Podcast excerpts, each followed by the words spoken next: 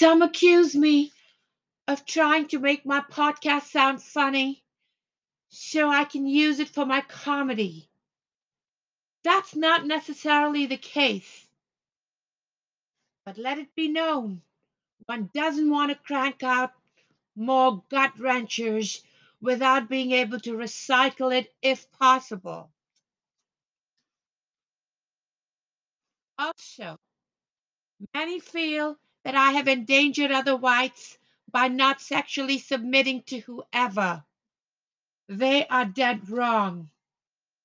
Because I have made it smoother for other whites to have a reasonably happy life.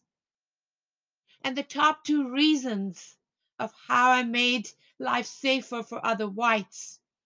Number one, I pointed out that some females can be good for conception, and upon my demise, my healthy ova will go to the country with most merits, and the embryos will be tagged and bagged so no abuse will happen to my progeny.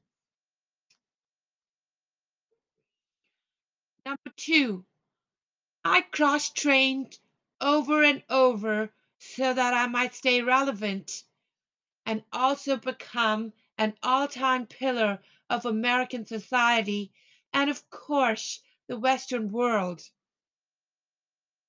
So I hope that I have made my point regarding white lives really matter.